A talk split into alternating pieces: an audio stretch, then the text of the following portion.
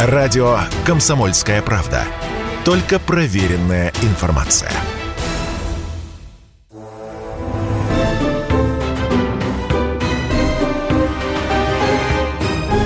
Предыстория. Мысли. Факты. Суждения. Здравствуйте. В эфире радио «Комсомольская правда» Елизавета Избаш, а тема нашего сегодняшнего эфира посвящена событию, которое произошло сто лет назад. Речь идет о высылке ряда интеллектуалов за границу на так называемом философском пароходе. Справка на радио «Комсомольская правда». Осенью 1922 года из Петрограда были высланы ученые, философы и артисты. В вынужденную миграцию они отправились на так называемом философском пароходе. Среди уехавших были Николай Бердяев, Сергей Булгаков, Михаил Саргин, Петерим Сорокин, Сергей Трубецкой, Александр Куприн, Алексей Толстой и Сергей Рахманинов. Эту меру выбрали в качестве замены смертной казни. Были еще два парохода. Один снялся с якоря в порту Одессы, другой отплыл из Батуми. Всего за границу отправили около 160 человек. Обсуждать эту тему мы будем сегодня с историком Евгением Спицыным. Евгений Юрьевич, здравствуйте. Да, добрый день. Здравствуйте. Начну, пожалуй, с главного вопроса. Евгений Юрьевич, расскажите, пожалуйста, с чего началась вся эта история? Кто был автором идеи выслать недовольных? Ну, вы знаете, философский пароход – это скорее такой образ. На самом деле, конечно, это был не один пароход, и зачастую это вообще были не пароходы.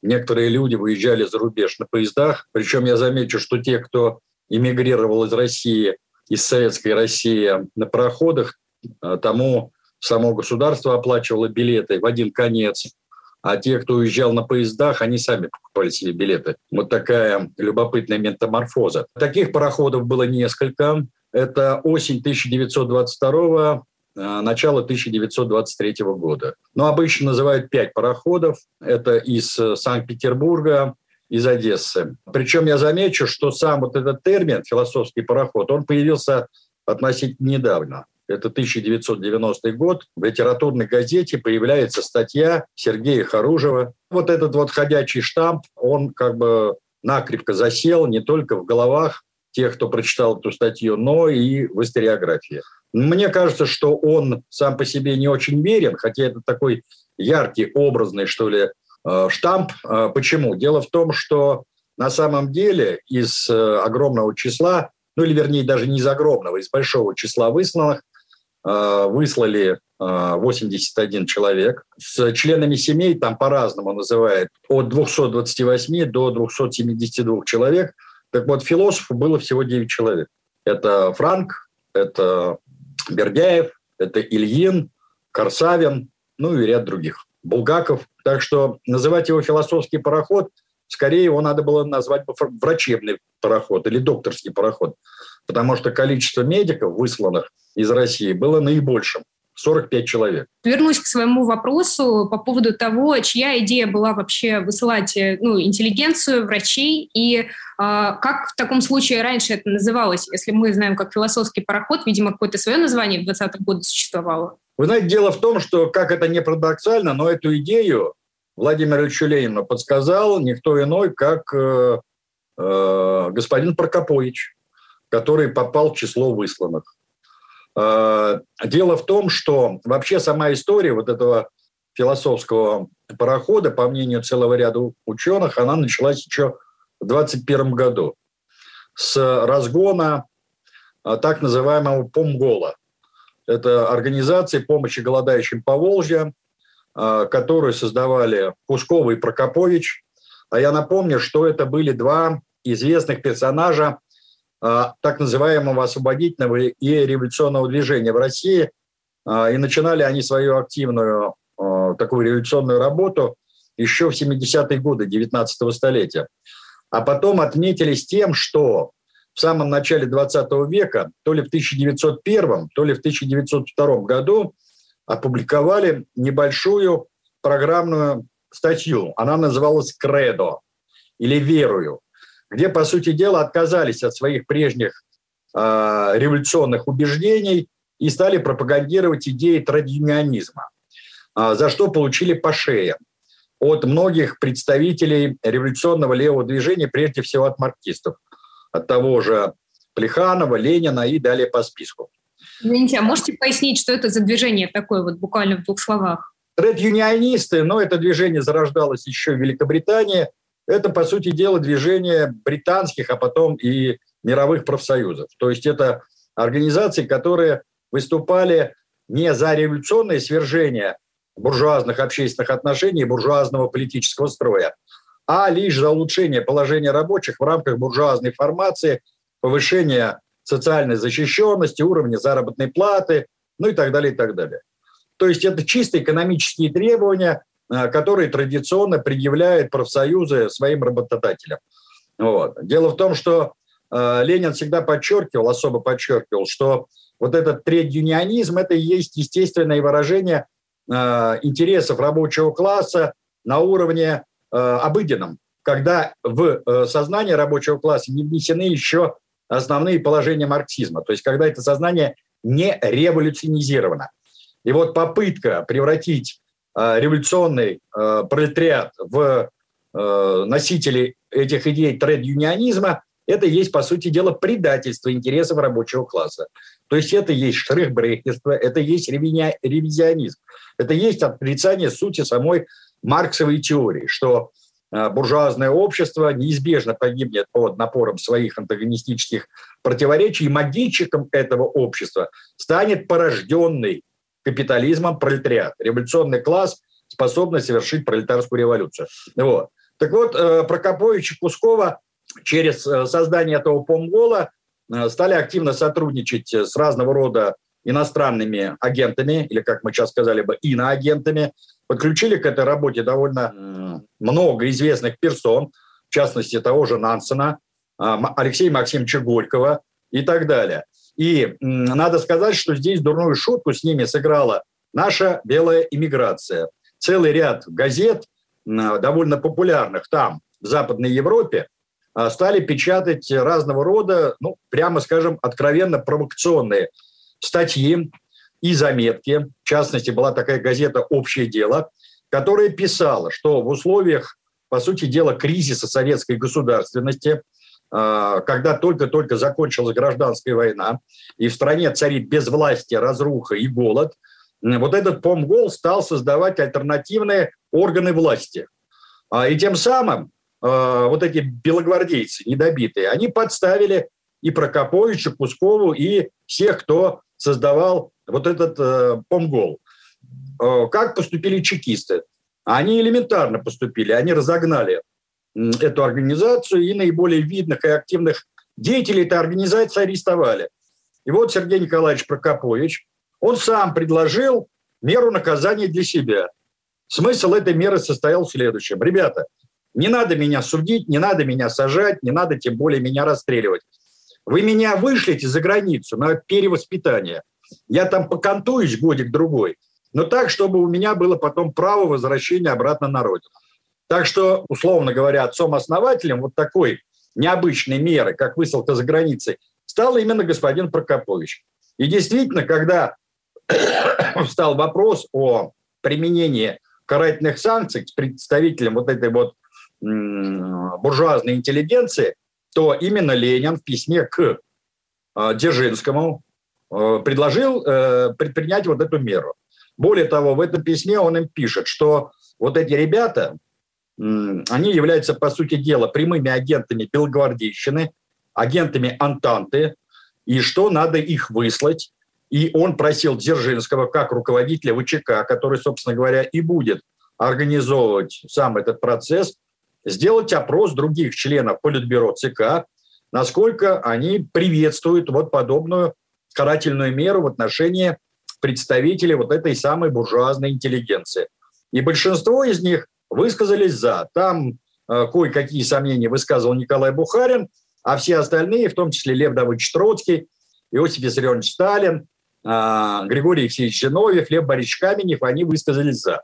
Кстати, а что, извините, что а? Бухарин смутило в этой мире? Почему не понравилось? Ну, дело в том, что Бухарин, он всегда немножко либеральничал и все время фрондировал. Он, э, знаете, э, действовал по принципу «баба Яга против» значит, показать свое особое мнение. Знаете, в свое время, по-моему, лет пять назад выходил знаменитый, или вернее печально знаменитый фильм, сериал про Троцкого, где Князев играл главную роль.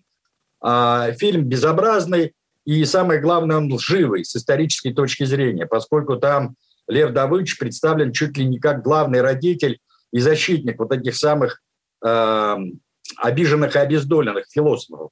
А, там показаны его значит, диалоги с тем же Иваном Александровичем Ильиным, крупнейшим русским философом правого толка.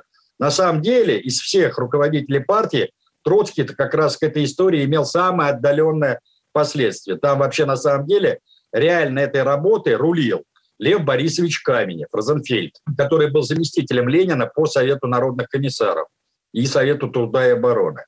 А, да, а уж тем более задушевных бесед Троцкого и Ильина, ну, в принципе, быть не могло. Это люди были совершенно диаметрально противоположных взглядов, э, убеждений, оценок и так далее, и так далее. То, что Ленин был инициатором всего этого, да, но это четко прослеживается э, по целому ряду признаков. Не только личной переписки Ленина, например, с тем же Дзержинским, Сталином или Каменевым, но и в связи с тем, что он э, в 1922 году в третьем номере журнала «Под знаменем марксизма» опубликовал свою довольно известную статью о значении воинствующего материализма. Давайте мы с вами сейчас на минутку прервемся на новости, на рекламу и потом продолжим. Радио «Комсомольская правда». Никаких фейков, только правда.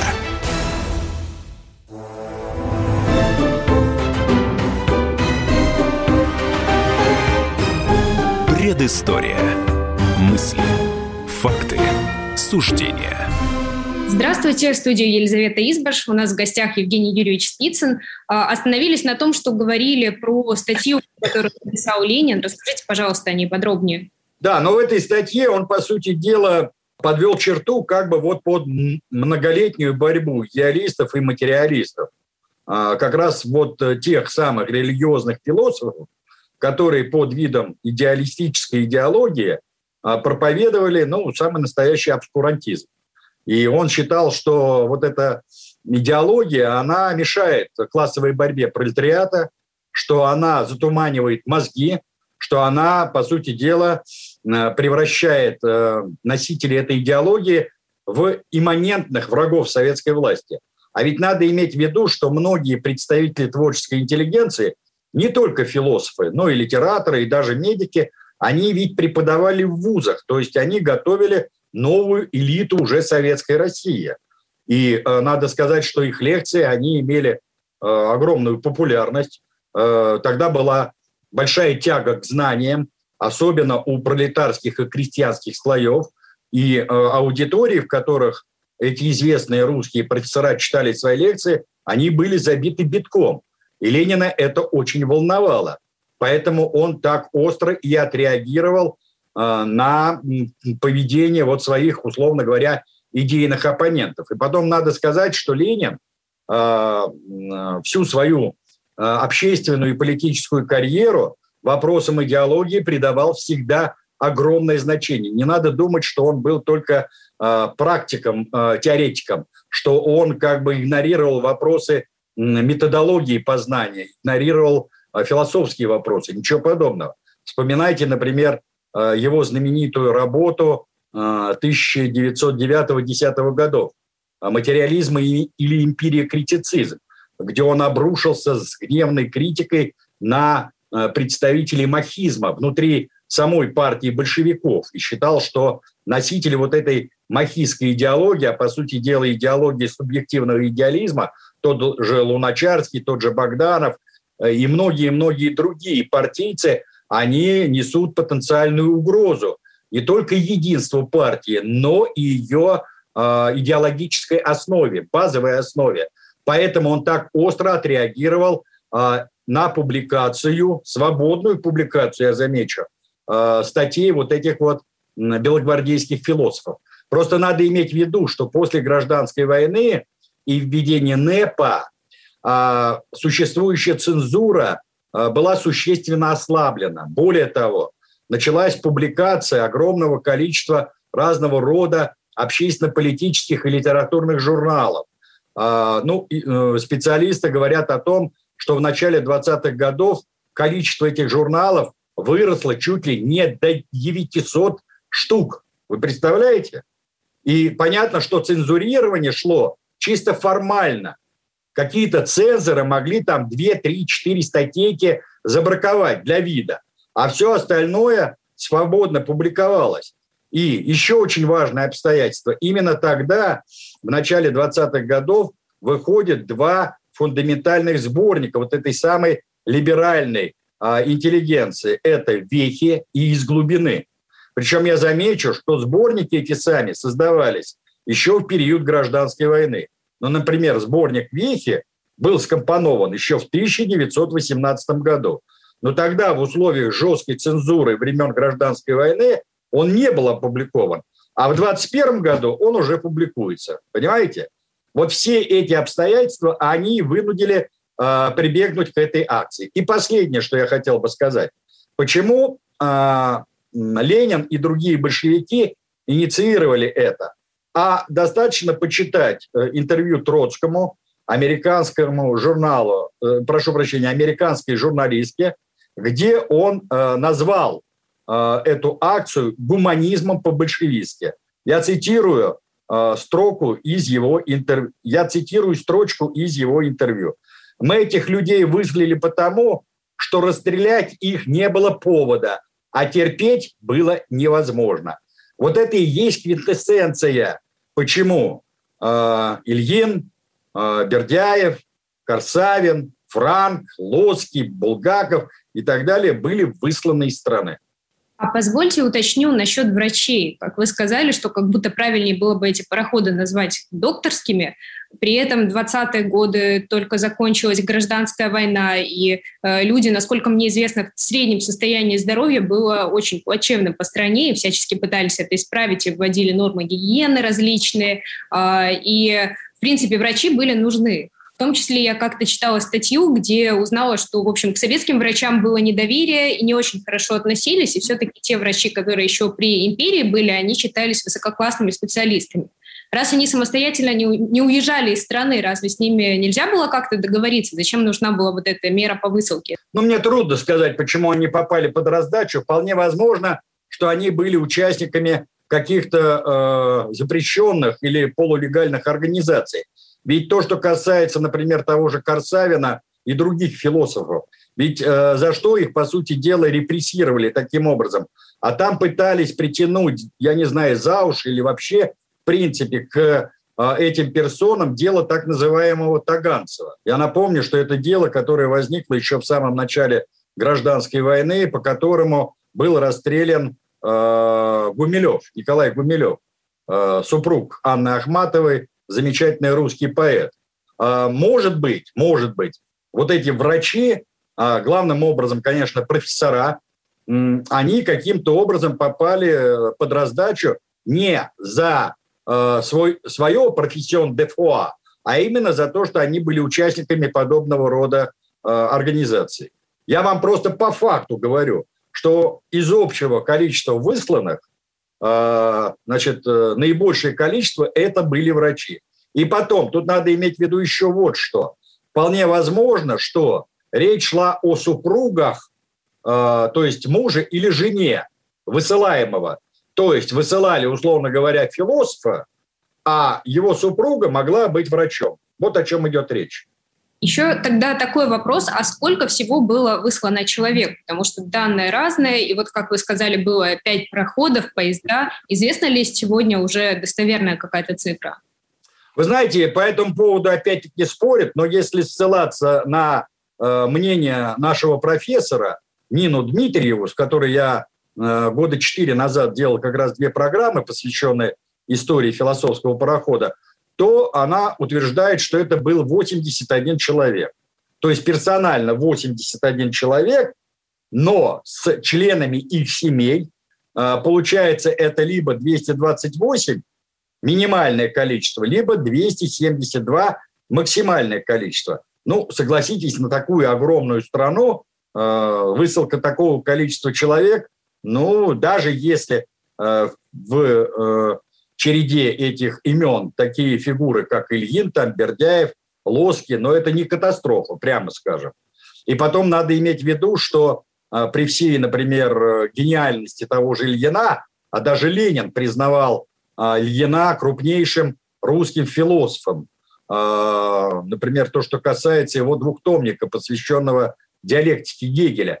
Это был непримиримый классовый враг. Более того, мы хорошо знаем, что целый ряд вот этих самых философов, они уже, находясь за границей, работали не где-нибудь, а в так называемом Румском институте в Берлине, а, который э, во времена Гитлера активно спонсировался и э, Министерством имперской безопасности, вернее, тогда еще Министерством внутренних дел, а затем и э, Министерством иностранных дел. А, затем, например, тот же Бердяев, он долгое время жил в Праге. И не просто жил в Праге, а имел самые тесные контакты Э, с движением «Имка», а затем и с издательством «Имка Пресс». А это лютейшее антисоветское издательство, э, которое, у нас мало кто знает, имеет до сих пор, я вот это хочу э, подчеркнуть, эксклюзивные права на издание всех книг Солженицына. И именно эта «Имка Пресс» свое время начинала раскручивать Солженицына на Западе. То есть это была долгоиграющая пластинка, и, к сожалению, многие наши философы, они оказались, ну, по сути дела, престижными а, не только к вот этим лютым антисоветским организациям, но в том числе и активно сотрудничали с фашистами. Более того, тот же Ильин, а, которого сейчас всячески пиарят, он же был даже выслан из Германии. Знаете за что? А за то, что он с правых позиций, с более правых позиций, критиковал гитлеровский режим за его недостаточный радикализм в борьбе э, с разного рода изъянами, как ему казалось, понимаете? В том числе в решении еврейского вопроса. И даже после разгрома Германии, нацистской Германии в 1945 году, Иван Александрович продолжал проживать в Европе, в Швейцарии. Он э, считал, что начнется возрождение европейского фашизма – Э, рано или поздно не где-нибудь, а на территории Испании и Португалии, где тогда были э, фашистские режимы диктатора Франка и Салазара. Вот вам, пожалуйста. Не надо лепить из этих вот э, представителей русской творческой интеллигенции царской России и России февральского периода, ну, как бы эталонных персонажей и проливать по ним крокодиловые слезы. А если отказаться уезжать, то что, расстрел? Давайте сейчас еще раз на минутку прервемся, послушаем новости, и после перерыва ответьте на мой вопрос. Если тебя спросят, что слушаешь, ответь уверенно. Радио «Комсомольская правда». Ведь Радио КП – это самые оперативные и проверенные новости.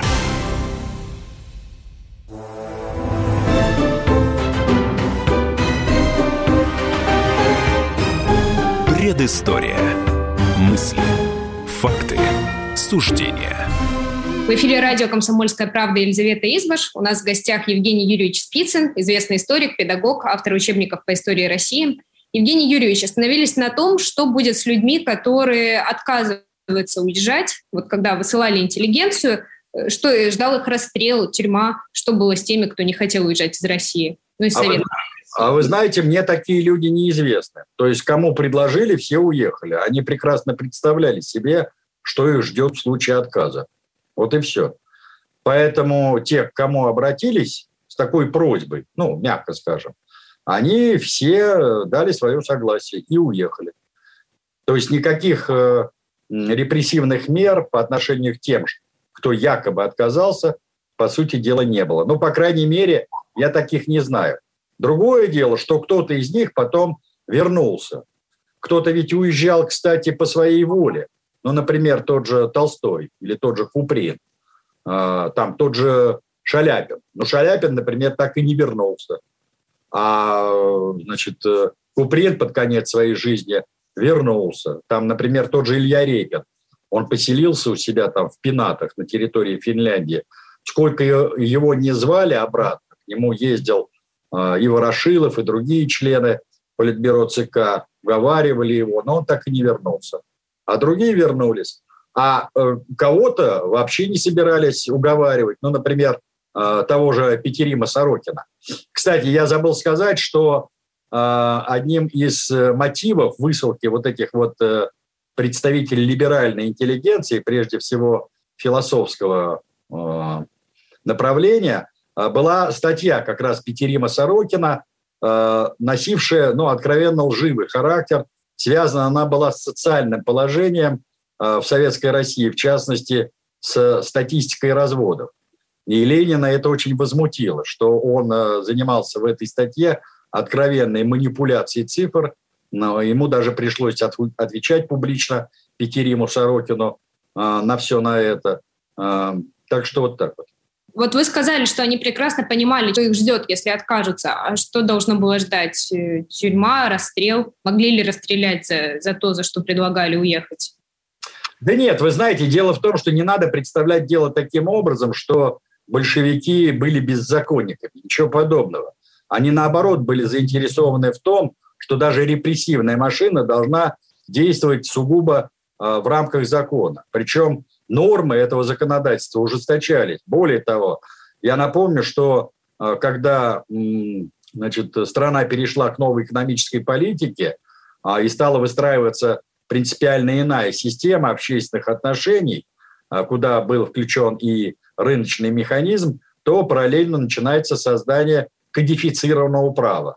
На 1922-23 год приходится как раз создание целостных кодексов советского права, например, того же трудового, земельного кодекса, э, ну и так далее, и так далее. Кодекса законов о труде, гражданского кодекса, уголовного кодекса и так далее, и так далее. Не надо дело представлять таким образом, что большевики поощряли анархию. Нет, наоборот, они создавали довольно стройную и э, целостную правовую систему и действовали строго в рамках закона. Если, например, кто-то из э, представителей вот этой творческой интеллигенции, которые стояли на антисоветских позициях, действительно приступили норму закона, то они были бы судимы по нормам тогдашнего уголовного кодекса, в том числе за антисоветскую Э, агитацию и пропаганду. Но в данном случае никто из них не был судим за это. Если бы кто-то из этих персонажей, например, участвовал в какой-либо военизированной подпольной организации, которая ставила бы свержение советской власти, то и бы судили отнюдь не за их убеждения и взгляды, а именно за участие в этой организации. То есть у нас зачастую, когда говорят о репрессивной политике большевиков, наводят тень на плетень а, и подменяет понятие. Вот, например, то, что касается там осуждения а, того же Гумилева. А, этот вопрос спорный в историографии. До сих пор есть диаметрально противоположные точки зрения. Кто-то считает, что вот это дело э, Таганцева, оно, было полностью сфальсифицировано, кто-то считает, что как раз нет. А я вот в данном случае не буду углубляться во все эти а, с моей точки зрения, во многом схоластические споры. Но просто я вам показываю сам механизм привлечения подобного рода публики к э, уголовной или административной ответственности. Так что говорить о том, что если бы человек не уехал и э, его бы взяли где-нибудь подворотне, просто прибили, условно говоря, э, или там задушили бы в камере, ну, конечно, таких вещей никто бы не допустил, тем более, тем более в отношении людей, которые, в общем-то, были известны не только в нашей стране, но и за рубежом. А действительно ли эту интеллигенцию отправляли ну, вот буквально без ничего? Нужно было в тот же день собраться, уехать, вещи не разрешали брать с собой, деньги?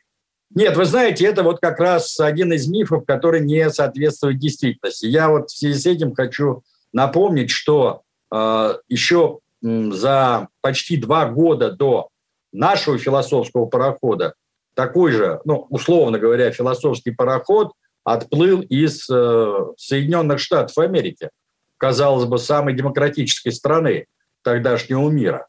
Они буквально за один день, вот в прямом смысле, за один день собрали э, всех неблагонадежных э, граждан Америки и приезжих, которые не имели американского гражданства. Я вот это хочу подчеркнуть, потому что у нас говорят, что там якобы были все приезжие персонажи. Нет, Среди этих людей были и граждане Соединенных Штатов. Их буквально в один день посадили э, в пароход и отослали к европейским берегам. Потом высадили этих бедняжек зимой, заметьте, это был декабрь 1919 года. Высадили в бескрайних полях Финляндии или лицах Финляндии. И они вынуждены были в жуткий мороз пешкадралом идти до советской границы. Но об этом как-то не очень любят вспоминать. А там речь шла о более чем сотне человек. Понимаете? Здесь-то как раз дали время на сборы, причем не один-два дня, а речь шла о месяцах.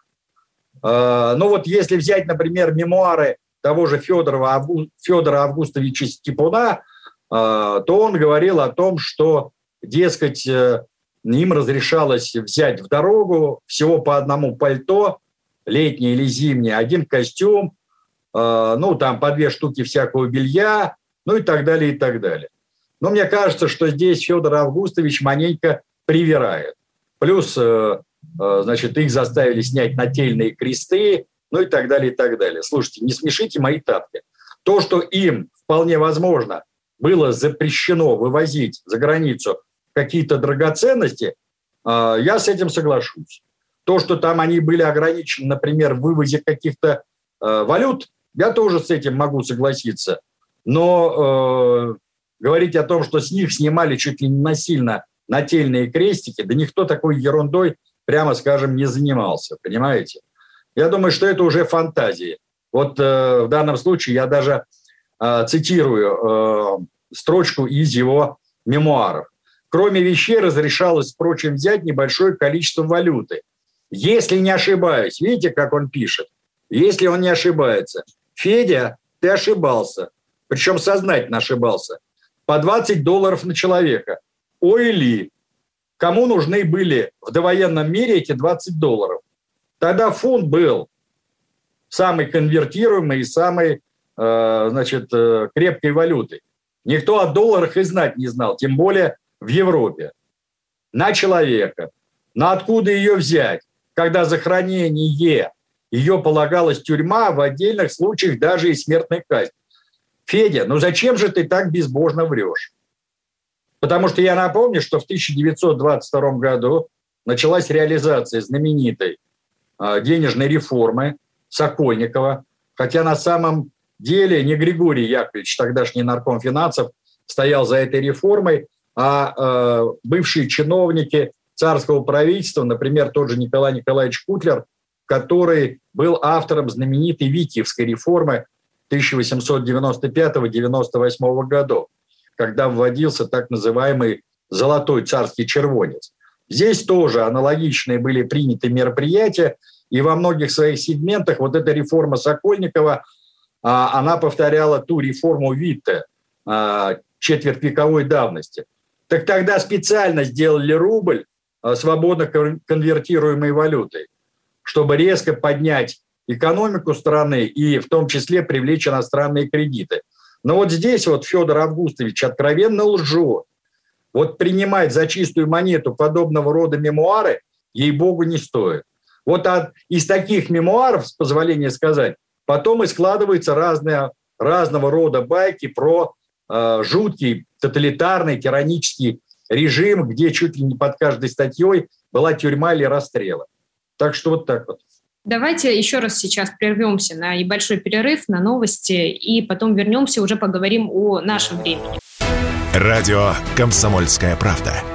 Мы быстрее телеграм-каналов.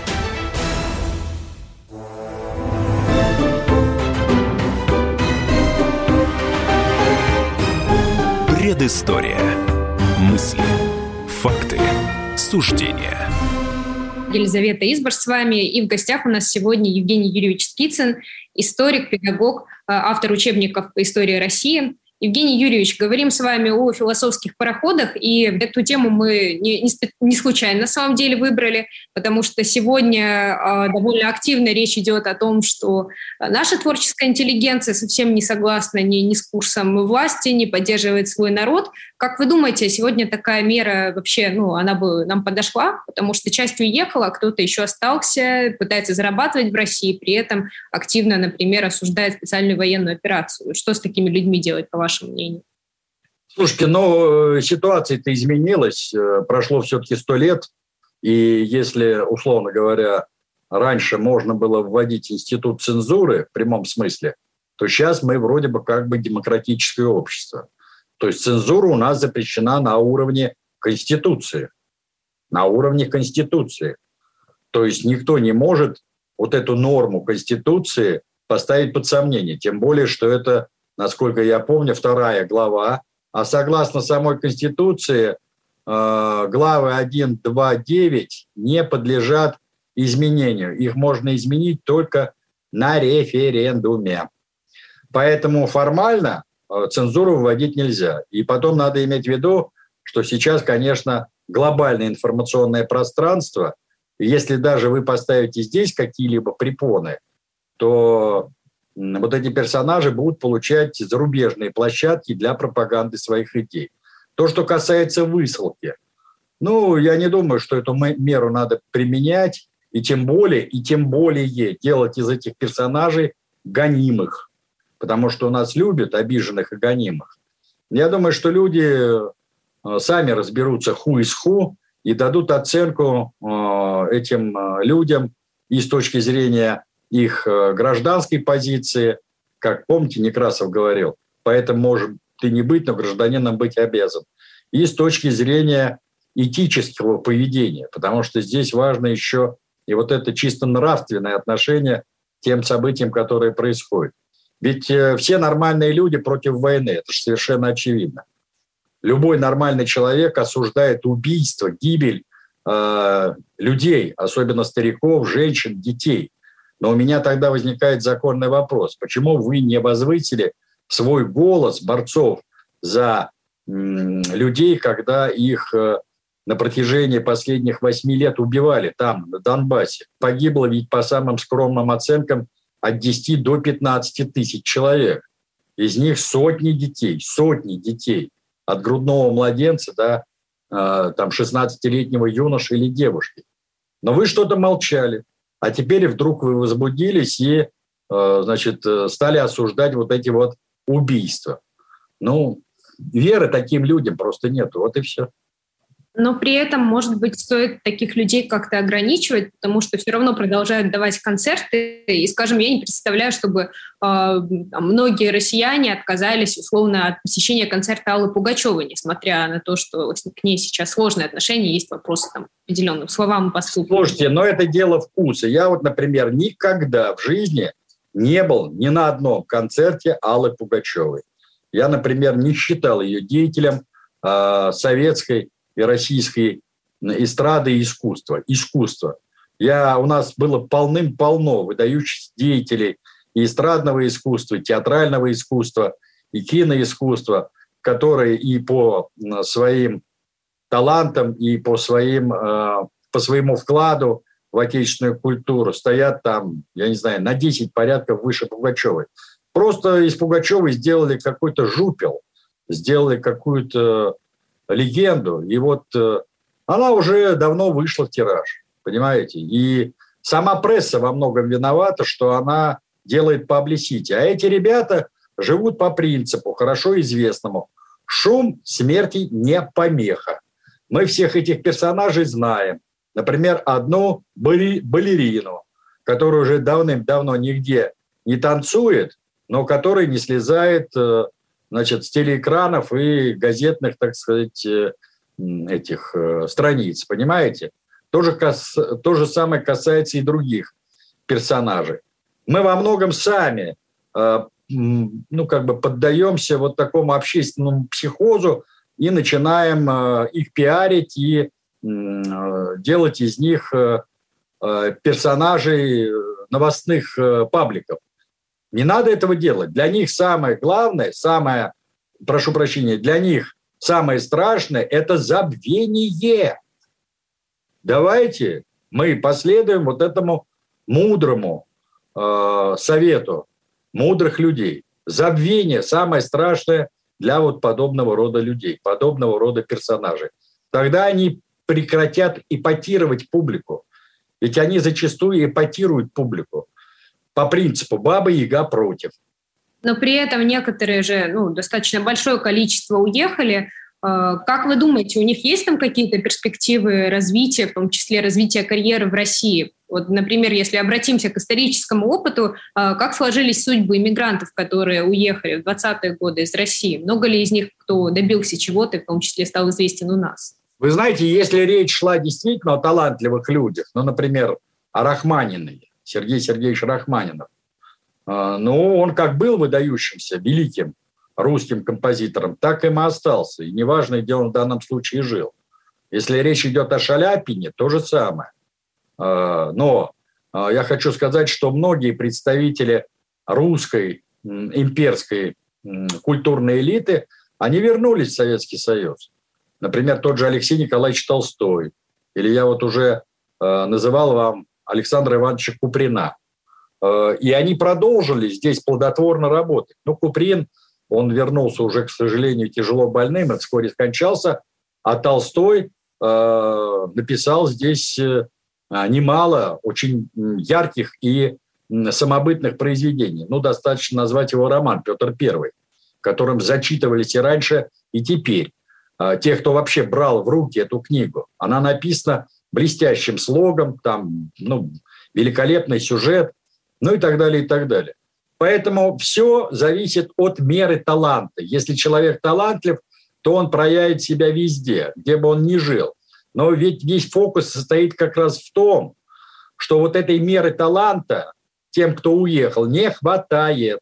И если здесь им делали паблисити, по сути дела, а, раздували мыльный пузырь, из ничего делали все, то там, э, особенно сейчас, вот на определенном градусе русофобии, э, антисоветизма, антикоммунизма, они вообще никому не интересны. Понимаете? Потому что они по факту являются зеро, пшиком, которых просто в свое время раздули до невероятных размеров. А по факту они никто. Ни с точки зрения таланта, ни с точки зрения своего трудолюбия, ведь, э, э, знаете как, э, талант рождается в тиши, а трудолюбие составляет там 99% твоей известности. Потому что на самом деле самый талантливый человек никогда не достигнет высот в творчестве, в искусстве, если он не будет прилагать к этому особые усилия, если он не будет денно и ночно трудиться. А они, на мой взгляд, к этому просто не привыкли. Это самые настоящие трудни. Вот и все. Спасибо вам большое за интересную беседу, Евгений Юрьевич, и до новых встреч. До свидания. Да, вам спасибо, всего доброго, до свидания.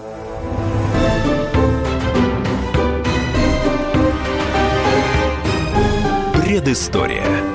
Мысли, факты, суждения –